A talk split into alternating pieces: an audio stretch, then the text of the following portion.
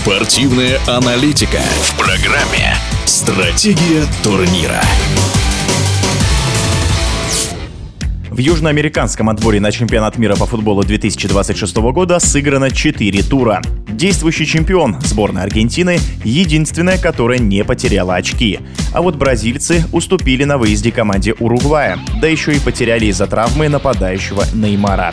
О раскладе сил в отборочной кампании Южной Америки в своем телеграм-канале рассказал журналист Александр Шумурнов.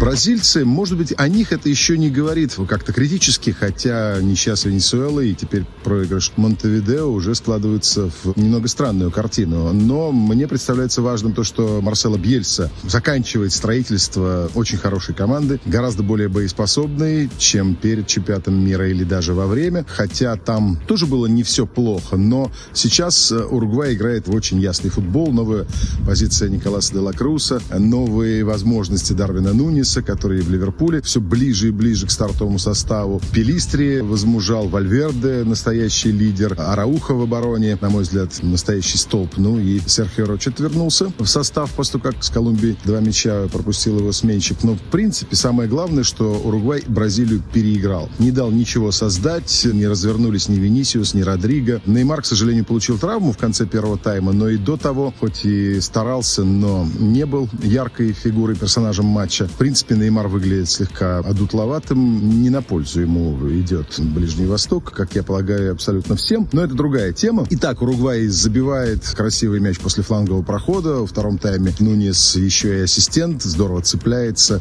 собирает на себя трех соперников во главе с Казимира, отдает пас Дела Крусу, который теперь играет как бы десятым номером скрытым перед Вальверде. Очень интересно, в принципе, весь матч Уругвай провел строго с Гаррой знаменитой, когда нужно было в цепляться бразильцев это сделали. Ну и в результате 7 очков, э, так же как у Бразилии, и неожиданно у Венесуэлы, которая одерживает крупную победу и идет вровень с э, сильными мира всего. Ну, конечно, отставая все вместе они от Аргентины прилично. Аргентина по-чемпионски себя ведет. Месси сделал дубль в первом тайме, еще один мяч не был засчитан. Ну, перуанская команда сейчас слабая, и тем не менее Месси продолжает играть свою важнейшую роль.